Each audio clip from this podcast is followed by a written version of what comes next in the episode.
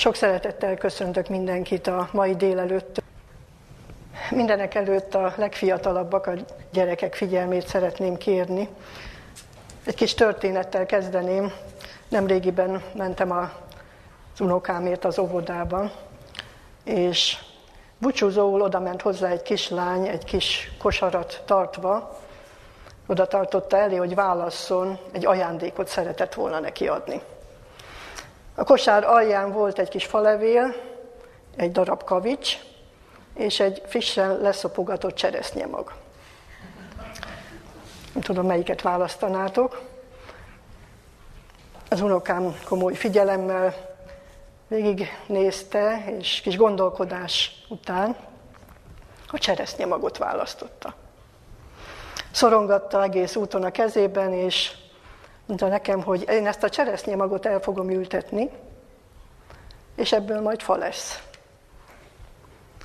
És hát utána gondolkodtam, hogy azért ugye mennyire jó választás ez, én biztos, hogy nem a cseresznyemagot választottam volna, bár úgy igazán egyik se különösebb érték, se a falevél, se a kavics, de hát azért mégis. De gondoljunk csak bele, hogy ő mire gondolt, hogy hát abból, abból fa lesz, abban élet van. A falevél elhervad, a kavics az élettelen, viszont a magból ki kell valami. És ugye a Biblia is beszél erről, hogy a mag az életet hordoz. A magban élet van. Azt mondta Jézus, hogy az Isten beszéde, a Biblia, az olyan, mint a mag az ki kell, felnő, és aztán gyümölcsöt terem. Na hát ez Isten célja a ti életetekkel, és mindannyiunk életével, hogy ez a mag bennünk kihajtva, felnőve jó gyümölcsöket teremjen. És hogy mik ezek a gyümölcsök, hogy erről is beszél a Biblia, nem kell, hogy különleges dolgok legyenek, hogy, hogy nagyon szépek legyenek, hogy feltűnőek legyenek, Isten annyiféle gyümölcsöt teremtett. Nem tudom, hogy nektek mi a kedvencetek, nem feltétlenül a legszebb. Mondjuk egy dinnye se olyan nagyon szép gyümölcs, de hogyha fölvágjuk, akkor már másképp néz ki. És hát sorolhatnánk a különféle gyümölcsöket. Sőt, bizonyos fajták is különbözhetnek egymástól, sőt, én most hoztam is egy kis bemutatót. Ez a az én kedvenc cseresznyém, nem tudom, hogy valaki ismeri-e, nem a legnagyobb, ugye? Sőt, a legkisebb, nagyon-nagyon apró, madárcseresznyének vagy vadcseresznyének is hívják, de ebből egy szem sokkal több tápanyagot tartalmaz, mint egy gyönyörű nagy Germensdorfi cseresznye.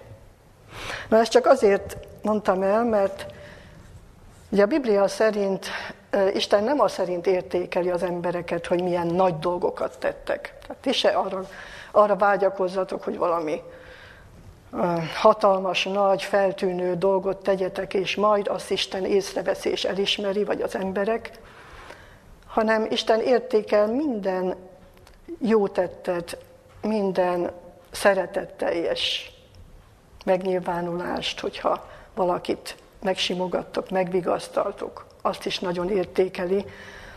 Akármilyen az a gyümölcs, annak értéke van Isten szemében. Ugye most volt az évzáró, és vajon mennyire lényeges az, hogy kinek milyen volt a bizonyítványa?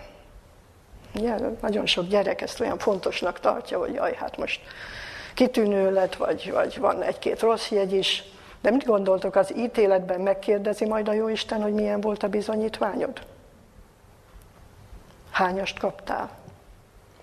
Isten azt értékeli, hogy te mennyire igyekeztél, mennyire voltál önzetlen, mennyire akarsz segíteni másoknak. Ezek azok a gyümölcsök, amiket Isten vár és értékel. És nem egymáshoz kell hasonlítani magunkat, a gyümölcsök is különbözők. Mindegyiknek van értéke, mindegyik finom a maga nemében, és éppen ezért Isten se ezt nézi. Némelyik 30 annyit terem, azt mondja Jézus, némelyik 60 annyit, némelyik még többet, de száz annyit is teremhet, de Isten mindegyiket értékel, és mindegyiket egyformán elismeri. Tehát erre törekedjetek, hogy Ami tőletek telik, azt tegyétek meg másokért, szívből, szeretetből, a jó Istent megkérdezve, hogy mi az ő akarata, és akkor bizonyos, hogy az jó gyümölcs lesz, és ő értékelni fogja majd azon a napon, amikor majd keresi a gyümölcsöket minden embernél. Köszönöm a figyelmeteket. És most pedig, ami délelőtti ige tanulmányunknak, Isten tiszteletünknek az alapgondolatát szeretném olvasni példabeszédek könyve negyedik fejezetéből, sőt a 18. verset. Tehát példabeszédek könyve negyedik fejezetének 18. versében. Így olvassuk az igét. Az igazak ösvénye pedig olyan, mint a hajnal világossága, amely minél tovább halad, annál világosabb lesz. A teljes délig. Ez egy nagyon szép természeti kép, amit itt az igében olvasunk. Biztosan mindannyian keltünk már olyan korán, vagy ugye láttunk már napfelkeltét. Amikor még sötét van, és csak egy csík jelenik meg először az égen, és aztán dereng, és, és ugye eltelik egy kis idő, amíg egészen kivilágosodik, és utána ugye folyamatosan egészen, azt mondja, a teljes délig ki fog világosodni. Tehát egy ilyen természeti törvényre, törvényszerűségre utal azzal kapcsolatban az ige, hogy az igazak, az Isten követők életében milyen fajta növekedésnek, fejlődésnek kell történnie. Ez ugyanúgy törvény, törvényszerűség, mint a gyümölcstermés, mint ahogyan a mag ki kell felnő és gyümölcsöt hoz, és aztán beérlelődik a gyümölcs. Az is egy természeti jelenség és törvény. Tehát ezek a hasonlatok a Bibliában arra utalnak, hogy, hogy ez törvényszerű, hogyha valakinek az életében elindult ez a változás, ha valaki Krisztust megismerte, befogadja az életébe, ha valaki az igét, mint világosságot befogadja, akkor folyamatosan és fokozatosan előre fog haladni ezen az úton, egészen a teljes délig itt, így mondja az ige. Mert itt is megjegyezném, van egy másik természeti jelenség, mindenki ismeri a napraforgót, és a napraforgónak azt a tulajdonságát, ami a nevét is adja, hogy először is ugye keletre néz, és utána meddig fordul a nap után, nem tudom, ezt megfigyelte valaki, meddig fordul a nap után. Naplementekor már nem. Tehát ezért lehet olyan ö, fotókat látni, ilyen naplementés fotókat, hogy a szembenéznek a napraforgók is, tehát nem fordulnak a lemenő nap felé, délig igen. Tehát tulajdonképpen ezt a pályát követi csak a, a napraforgó, ahogyan föl kell a nap, és eljut a csúcsra. Utána szépen lassan visszatér a kezdeti állapotában, és várja az újabb nap felkeltét. Tehát a teljes dél az, amit szeretne elérni Isten a mi életünkben minden vonatkozásban. És egy kicsit még szeretnék kitérni a Bibliának erre a hasonlatára, tehát a világosság, sötétség. Ugye ez kezdettől fogva végig kíséri az igét, mert ugye kezdetben is Isten azt mondta, hogy mi volt az első, amit ő mondott? Hogy legyen világosság. Ugye ezt mondta Isten, hogy legyen világosság. Tehát Isten a teremtést is így kezdte. Világossággal kezdte, és, és ugye utána folytatódik a teremtés, most nem is szeretném folytatni. Ezen kívül ugye szembeállítja egymással a világosság urát, fejedelmét, és a sötétség fejedelmét. Azt mondja Jézus, hogy én vagyok a világ világossága. Vagy más helyen azt olvasok az igében, hogy Isten világosság, és nincsen ő benne semmi sötétség. Azt mondja, hogy, hogy sátán, ami ellenségünk viszont, ugye Efézusi levél 6. fejezetének a 12. verse mondja ezt, hogy az élet sötétségének a világbírói, tehát a, az uralkodói, a, a sátán és a démonai, a gonoszság lelkei, tehát a sötétség ura és fejedelme viszont sátán. És éppen ezért nehéz megérteni azt, amiről Jézus beszél, ugye a Nikodémussal való beszélgetésekor mondta ezt el, a János Evangélium a harmadik fejezete 19. versétől, így olvasok az igében. Ez pedig a kárhoztatás, hogy a világossága világra jött, és az emberek inkább szerették a sötétséget, mint a világosságot, mert az ő cselekedeteik gonoszak voltak. Mert mindenki, aki hamisan cselekszik, gyűlöli a világosságot, és nem megy a világosságra, hogy az ő cselekedetei fel ne fedessenek.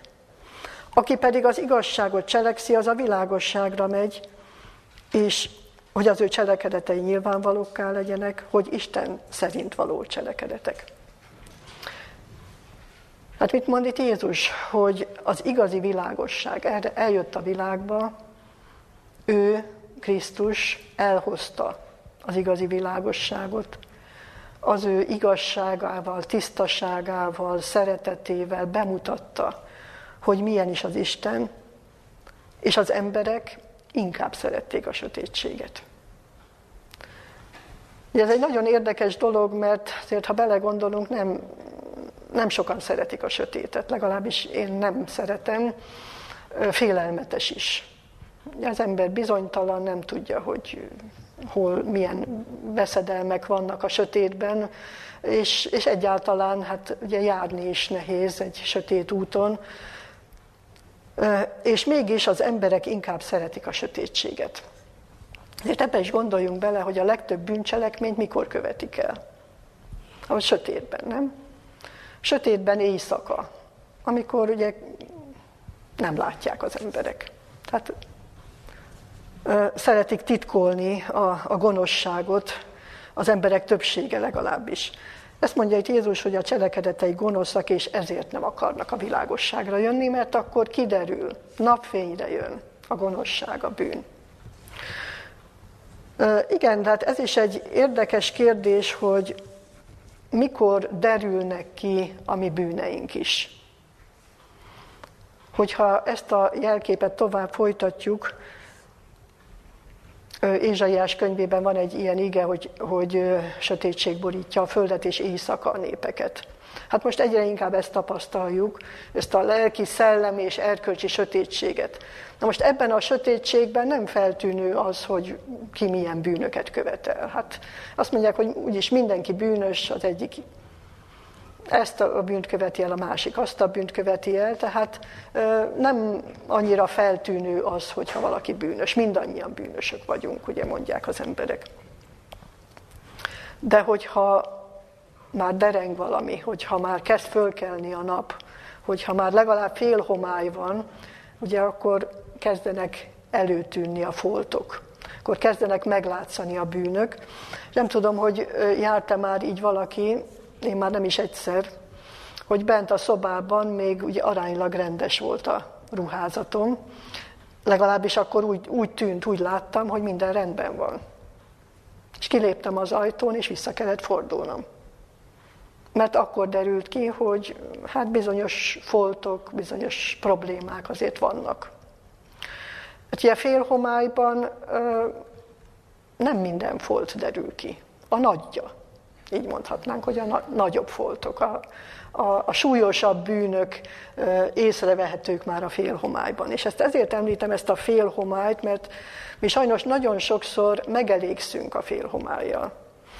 Tehát mi úgy gondoljuk, hogy azért a sötétség az nem jó, tehát a, a, nem, nem szeretnénk bűnben élni, nem szeretjük a sötétet, a gonoszságtól írtózunk, ki akarunk jönni onnan, de a teljes világosság, a teljes dél, a, a, az a szikrázó napsütés, szóval ami a, ugye a Krisztus jelenlétében már, már szinte úgy reflektorfénybe kerülünk, tehát az viszont már szinte ijesztő az ember számára, mert ugye akkor a, az apróbb foltok is kiderülnek. Félhomályban nem lehet észrevenni. Ugye az ige azért ugye sok hasonlatot használ erre vonatkozóan, és ugye a Laodicé üzenetet mindannyian ismerjük bizonyára. Ott Jézus langyosságnak nevezi ezt az állapotot, amelyik se nem hideg, se nem forró, ez a középút, ami talán kellemesnek tűnik, de mégis elfogadhatatlan az ő szemében, amikor az ember csak fél útig jut el. És ennek felel meg a világosság, sötétség hasonlatánál ez a félhomály, amivel mi nagyon sokszor megelégszünk, hogy már nem vagyunk olyan rosszak, gonoszak, bizonyos bűnöket sikerült levetkőzni, és, és igyekszünk is ugye az igét megismerni egyre inkább, de szinte félünk attól a gondolattól is, hogy Krisztushoz hasonló tisztaságra, Krisztushoz hasonló tökéletességre kell eljutnunk. Arra a makulátlanul tiszta jellemre, amiről jelenések könyvében azt olvassuk, hogy tiszta és ragyogó fehér menyegzői ruha. Már pedig ugye ez a hasonlat, a ruha hasonlata is erről szól, hogy ott már nem lesznek, nem lehetnek foltok se, a, a szürke árnyalata sem lehet rajta azon a ruhán. Tehát a teljes délig ez a célunk. Krisztus teljessége. Az a cél a keresztény ember életében, és az ige szerint ez elérhető. Elérhető akkor, hogyha valóban világosságban járunk. És egy következő igét is idéznék, János első levele, első fejezetéből, a hatodik, hetedik versben ezt olvassuk. És ez az az üzenet, amelyet tőle hallottunk és hirdetünk néktek, hogy az Isten világosság, és nincsen ő benne semmi sötétség. Ha azt mondjuk, hogy közösségünk van vele, és sötétségben járunk, hazudunk, és nem az igazságot cselekesszük. Ha pedig a világosságban járunk, amint ő maga a világosságban van, közösségünk van egymással, és Jézus Krisztusnak, az ő fiának vére megtisztít minket minden bűntől. Ugye itt azt mondja az ige, hogy ha világosságban járunk, akkor tud Krisztus megtisztítani minden bűntől bennünket. Ugye itt újra gondoljunk vissza erre a hasonlatra, hogy minél nagyobb fényre megyünk ki, annál több mindent veszünk észre magunkon. Ugye? Tehát a kisebb foltokat is észrevesszük. Én hallottam már hívő testvérünktől, aki ezt mondta, hogy hát én most bűnösebb vagyok, mint mielőtt megtértem volna. Hogy hogy lehet ez? Lehetséges? Vagy pedig, hát én azt mondtam ennek a testvérnek, hogy ez valószínű azért van, mert az előtte észre se vetted. Ugye az ember nem foglalkozik azzal, hogy most én megsértődtem, vagy most én megbántottam valakit, vagy éppen, nem tudom, indulatosabban odaszóltam, vagy ilyesmi. Hát ez ilyen természetes. Tehát ez hozzá tartozik, ugye, a, a, a, hogy mondjam, egy, egy ember vérmérsékletéhez. Hát így gondoljuk, hogy ez, ez természetes dolog. Ezek a megnyilvánulások, ez nem olyan bűn. De attól kezdve, hogy megismerjük az igét, megismerjük egyre inkább Krisztust, Krisztus szerítségét, szeretetét, türelmét, egyre több mindent tartunk bűnnek, egyre több mindent észreveszünk. Tehát ez, ez valóság, és ne rémüljünk meg attól, hogyha meglátjuk a bűneinket. Nem kell megijedni, hogyha mondjuk a tükörben meglátjuk azt, hogy milyen foltok vannak rajtunk, vagy netán kilépve a napfényre, rendetlenebbnek látjuk a ruházatunkat, mint benne a félhomályban. Nem megijedni kell ettől, hanem rendbe tenni azt, ahol a probléma van. Tehát Isten ezt szeretné, hogy világosságban járjunk, és ha világosságban járunk, akkor ő fog segíteni, hogy ne csak felismerjük a bűneinket, hanem, ahogy itt mondja az ige, hogy az ő vére megtisztít minket minden bűntől. A világosságban járásnak ez a végeredménye. A teljes délig akar bennünket elvezetni Krisztus, és minden bűntől meg akar tisztítani bennünket. Igen, sokszor átsiklunk az ilyen kifejezéseken, hogy minden bűn, minden bűn megbocsáttatik. Igen, ezt még úgy örömmel nyugtázzuk, hogy, hogy valóban hát minden bűnt meg akar bocsátani az Úr, akkor, akkor tehát, ha, ha én akármilyen bűnös vagyok is, akkor nekem is megbocsát. De vajon itt is komolyan vesszük-e az igét, hogy Krisztus vére által minden bűntől meg is tisztulhatunk? Mert a bűnbocsánat az többet jelent annál, hogy már nem terhel engem annak a bűnnek a súlya. Hadd olvassak néhány mondatot a Krisztus példázatai című könyvből. A tízszűz példázata fejezetből. Krisztus vallása több, mint bűnbocsánat. Krisztus vallása elveszi bűneinket, és helyüket betölti azokat a jellemvonásokkal, azokkal a jellemvonásokkal, amelyekkel a Szentlélek akar bennünket megajándékozni. Krisztus vallása mennyei világosságot jelent és örvendezést Istenben. Énünktől megüresített szívet jelent, és Krisztus állandó jelenlétének áldásait. Akinek szívében Krisztus az Úr, ott tisztaság van, ott nincs bűn. Ott az evangélium programja a maga dicsőségében, teljességében és tökéletességében megvalósult. A megváltó elfogadásával tökéletes béke, tökéletes szeretet, tökéletes biztonság érzet jár együtt. Krisztus jellemének szépsége és jó illata megmutatkozik az ember életében, és tanúsítja, hogy Isten valóban elküldte fiát megváltóként a világnak. Gondoljuk át, mit mond ez az idézet, Krisztus vallása, tehát több, mint bűnbocsánat. Mennyiben több? Hogy ő el is veszi bűneinket, és helyüket betölti az ő jellemvonásaival, a Szentlélek ajándékaival. Krisztus vallása mennyei világosságot jelent. Az énünktől megüresített szívet, Akinek szívében Krisztus az Úr, ott tisztaságban, ott nincs bűn. Tehát igen, ezekkel nehéz szembesülnünk, főleg akkor, amikor még van bűn a szívünkben. Mert akkor újra csak meg kell vizsgálnunk magunkat, hogy hol van a hiányosságunk. Miért van ott a bűn? Mert még nem jutottunk el a teljességre, mert még a világosságban járás során nem engedtük azt, hogy Krisztus teljesen megszabadítson a mi bűneinktől. És lehet, hogy le is mondtunk erről. Ez a legveszélyesebb állapot, amikor az ember már nem vágyik a teljes tisztaságra. Nem vágyik arra, hogy Krisztust tükrözze vissza, és őt megdicsőítse. A következő ige, amire szeretnék utalni, az Efézus beliekhez írott levél 5. fejezetében található, és szintén a sötétség és világosság hasonlatával találkozunk itt is. A nyolcadik verstől így olvassuk az igét, tehát az Efézusi levél 5. fejezetében. Mert voltatok régen sötétség, most pedig világosság az Úrban. Mint világosság fiai, úgy járjatok. Mert a világosságnak gyümölcse minden jóságban, és igazságban és valóságban van. Meggondolván, mi legyen kedves az Úrnak, és ne legyen közösségetek a sötétségnek gyümölcstelen cselekedeteivel, hanem inkább meg is fedjétek azokat.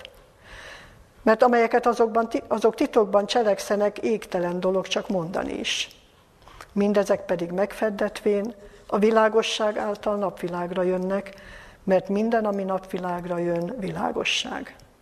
Annak okáért mondja, serkenj föl, aki alszol, és támadj fel a halálból, és felragyog te néked a Krisztus. De azt írja itt az ige, hogy Krisztus ragyog fel, ami számunkra akkor, hogyha, hogyha fölébredünk. Ugye sajnos ez a bódultság, ez a, az álom újra és újra ránk telepszik, de azt mondja az ige, hogy ébredjünk föl, és, és tekintsünk Krisztusra. Krisztus világosságát engedjük be az életünkbe, az ő tisztaságát, igazságát szemléljük, és ne csak szemléljük, hanem kérjük azt, hogy költözzön be hozzánk, a mi szívünkbe. Azt mondja még itt az ige, hogy világosság fiai lehetünk. Ez egy nagyon szép kifejezés. De kérdés is egyúttal. És én azt hiszem, hogy jó lenne naponként megkérdezni önmagunktól, hogy világosság fiaként éltem a mai napon. Erre vágyom. Nyelvi világosság fiaiként járjatok. Sőt, ezt mondja, hogy ne is legyen közösségetek a sötétség gyümölcstelen cselekedeteivel. Azt mondhatnánk, hogy ez egy nagyon nagy kívánalom Istentől, hiszen gondoljunk bele, hogy napjainkban hányszor és hányszor kell, hogy érintkezzünk ilyen dolgokkal. Itt még csak nem is gonosz dolgokról beszél, a sötétség gyümölcstelen cselekedeteiről. Tehát aminek nincs igazán értéke, értelme, ami ennek a világnak a terméke, amiről egy másik helyen azt mondja az ige, hogy mindaz, ami a világban van, a test kívánsága, a szemek kívánsága, az élet kérkedése. Tehát ami önmagában nem biztos, hogy bűn, vagy legalábbis sokan nem tartják annak, de gyümölcstelen, értelmetlen, értéktelen dolog. És hányszor hagyjuk azt, hogy ezek lefoglaljanak bennünket.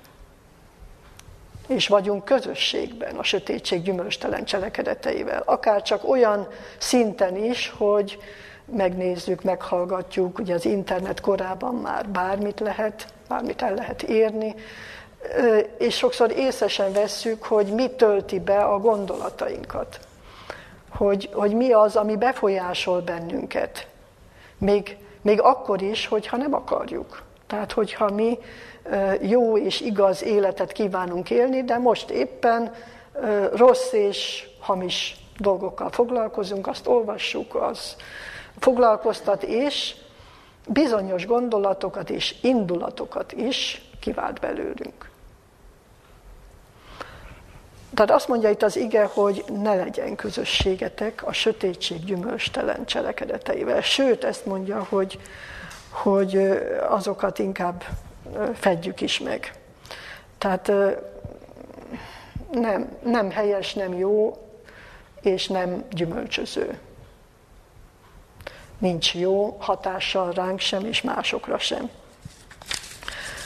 Viszont visszatérve arra, hogy mi Isten célja a mi életünkkel, tehát nem csak az, hogy mi, mint Krisztus követői, egyre inkább megtisztuljunk, és őt tükrözzük, és így üdvösségre jussunk, hozzá méltókká váljunk, hanem az is a célja és terve, hogy világítsunk.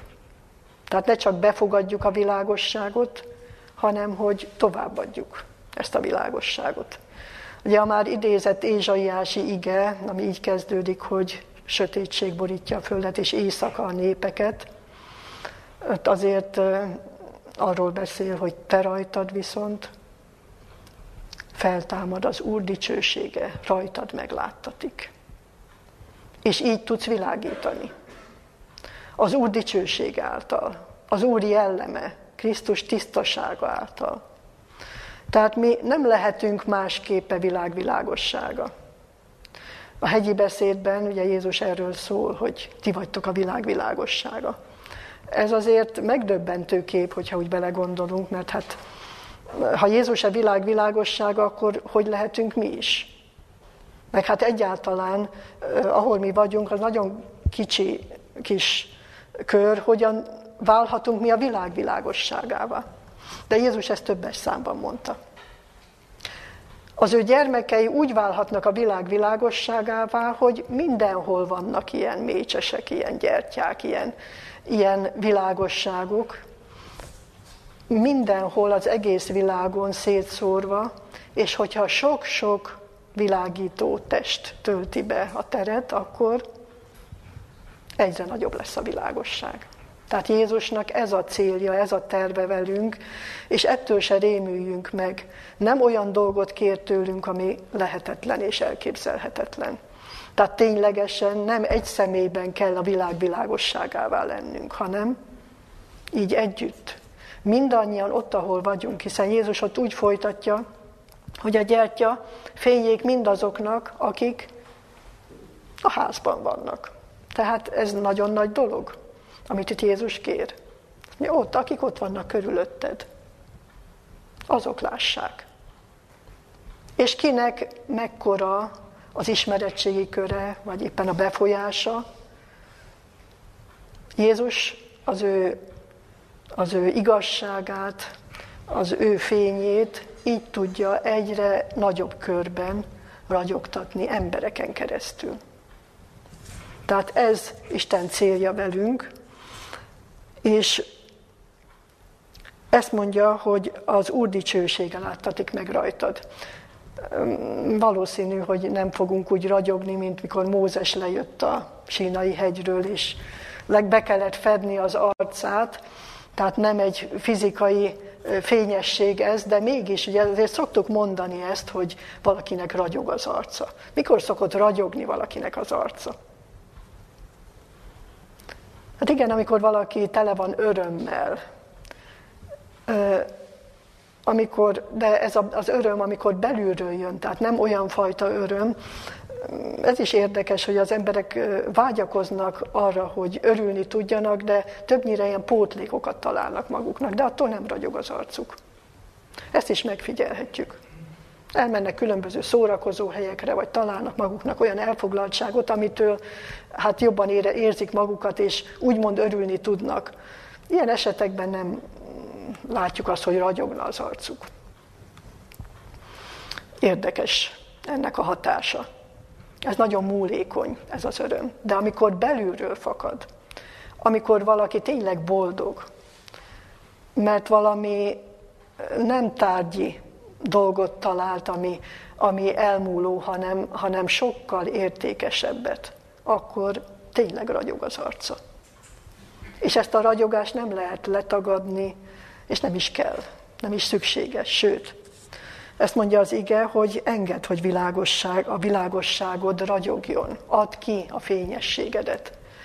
Tehát, hogy a Krisztustól kapott szeretetet, kegyelmet, igazságot, és mindazokat az ismereteket, amelyeket a Biblia fényforrása alapján megismertünk, ezeket adjuk tovább. Ez Isten célja ezen a világon velünk. És itt is szeretnék néhány mondatot olvasni a Krisztus példázatai című könyvből, a tíz szűz példázatai, példázatával kapcsolatos fejezetből. Krisztus követőinek is fényt kell árasztaniuk a sötét világban. A Szentlélek Isten igéjéből fényt sugároz, és ez a világosság átformálja annak életét, aki befogadja. A Szentlélek az emberi szívekbe plántálja az ige elveit, és kialakítja bennük Isten tulajdonságait. Krisztus dicsősége fényének, Krisztus jellemének vissza kell tükröződnie követőiben.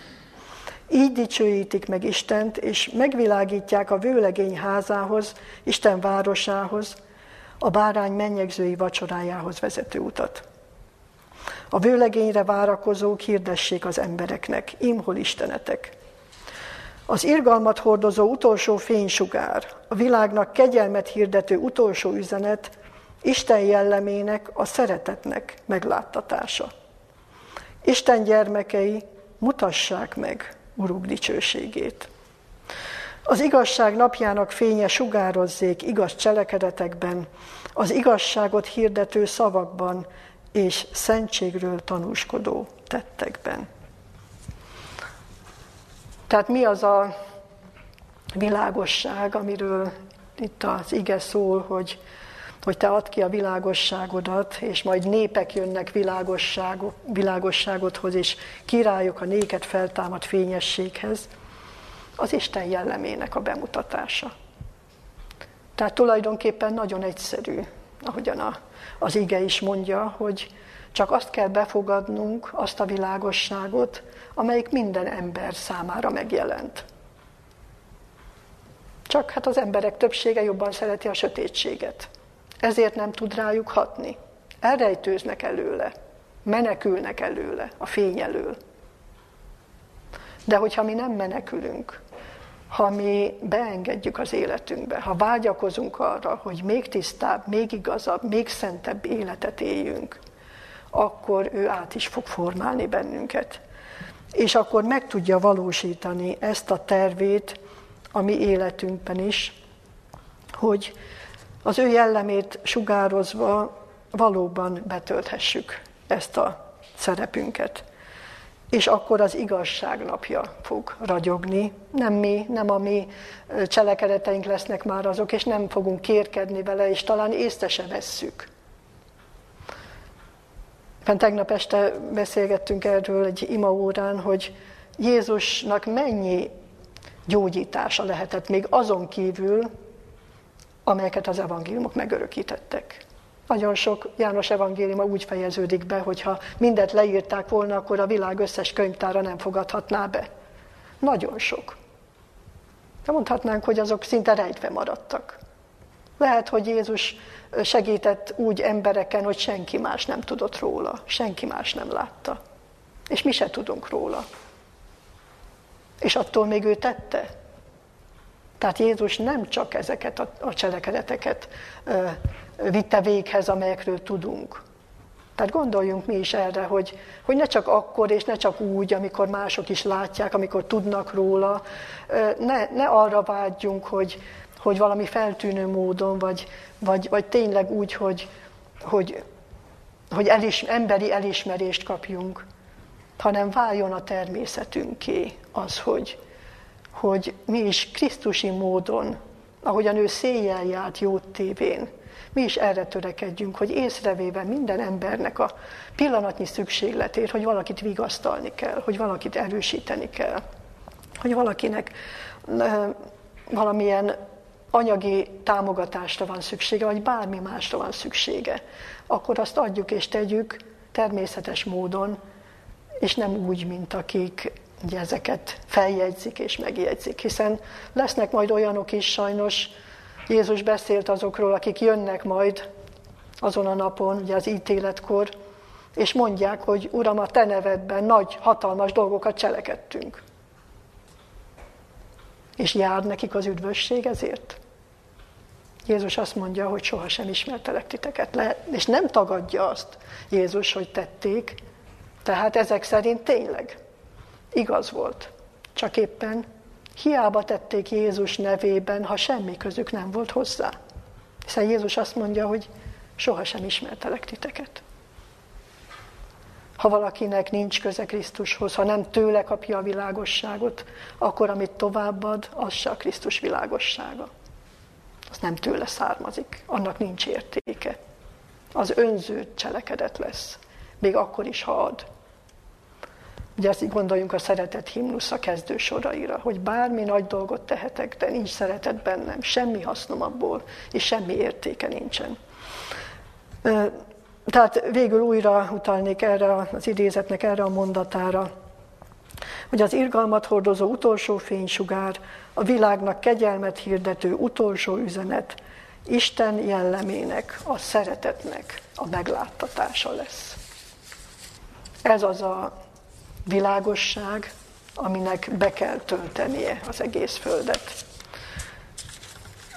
Tehát ne, ne értsük félre, igen, az ige is világosság, igen, a proféciák is, hiszen akkor támad nappal és világosság a mi szívünkben, hogyha egyre inkább megértjük, megismerjük, tudjuk, hogy hol járunk, tudjuk, hogy merre kell mennünk, tudjuk azt is, hogy az Isten lelke mikor milyen jó cselekedetekre késztet bennünket, amelyeket ő előre elkészített számunkra. Tehát ez mind-mind nagyon fontos. A legfontosabb viszont ez, hogy az Isten jellemét tükrözzük vissza, és ezzel világítsunk másoknak. Adja meg Isten, hogy erre vágyakozzunk mindannyian, hogy a világ világosságát kövessük.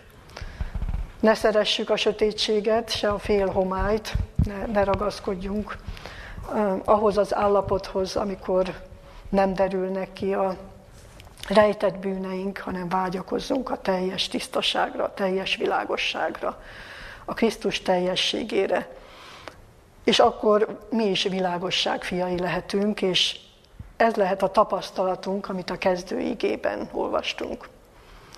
Hogy mint a hajnal világossága, ahogyan a nap felkel, előre halad, minél tovább halad, annál világosabb lesz a teljes délig. Ezt a tapasztalatot adja meg mindannyiunknak, Isten. Amen. Imádkozzunk. Mennyei atyánk, szerető Istenünk, hálásak vagyunk azért a világosságért, amelyet te a te igédben adsz nekünk, hogy újra és újra megmutatod azt az utat, amelyen járnunk kell, és újra és újra felfeded a hiányosságainkat is. És köszönjük azt is, hogy Krisztusban eljött ebbe a világba, a sötét világba, az igazi világosság. Köszönjük, hogy nem csak a világba jött el, hanem a mi szívünkbe is szeretne betérni. Hogyha megnyitjuk az ajtót, hogyha valóban megengedjük azt, hogy uralja a mi életünket, gondolatainkat is, vágyainkat is, akkor te vezetsz bennünket, és segítesz abban, hogy valóban megtisztulhassunk minden bűntől. Segítesz bennünket abban, hogy egyre inkább tükrözzünk téged, hogy a te dicsőséged, a te tisztaságod, jellemed mutatkozzék meg a mi életünkben, a szavainkban, minden megnyilvánulásunkban. Istenünk, Te látod azt, hogy mennyire vágyakozunk erre az életre, mennyire szeretnénk, hogyha végre nem szégyenkeznünk kellene a mi bűneink miatt, és amiatt, hogy szégyent hozunk rád is. Mennyire szeretnénk azt, hogyha megdicsőülhetne a Te szent neved általunk is. Kérünk, hogy Te végezd el a megtisztításnak ezt a munkáját a mi életünkben is. Hogy végre az egész világon láthatóvá legyen az, amit te szeretnél megmutatni, hogy a sötétségben felragyogjon még utoljára a te dicsőséged, a te világosságod, hogy minden embernek lehetősége legyen megismerni téged, a te igazságodat, és dönteni te melletted. Köszönjük neked, hogy te adodat ezt te szent lelkedet, és tisztogatsz bennünket nap mint nap, hogy mi a világosságban járhatunk, és hogy te ebben a folyamatban valóban a teljes délig el tudsz vezetni bennünket. Ami megváltunk, Jézus nevében jöttünk eléd, és köszönjük, hogy meghallgatsz bennünket. Amen. Yeah.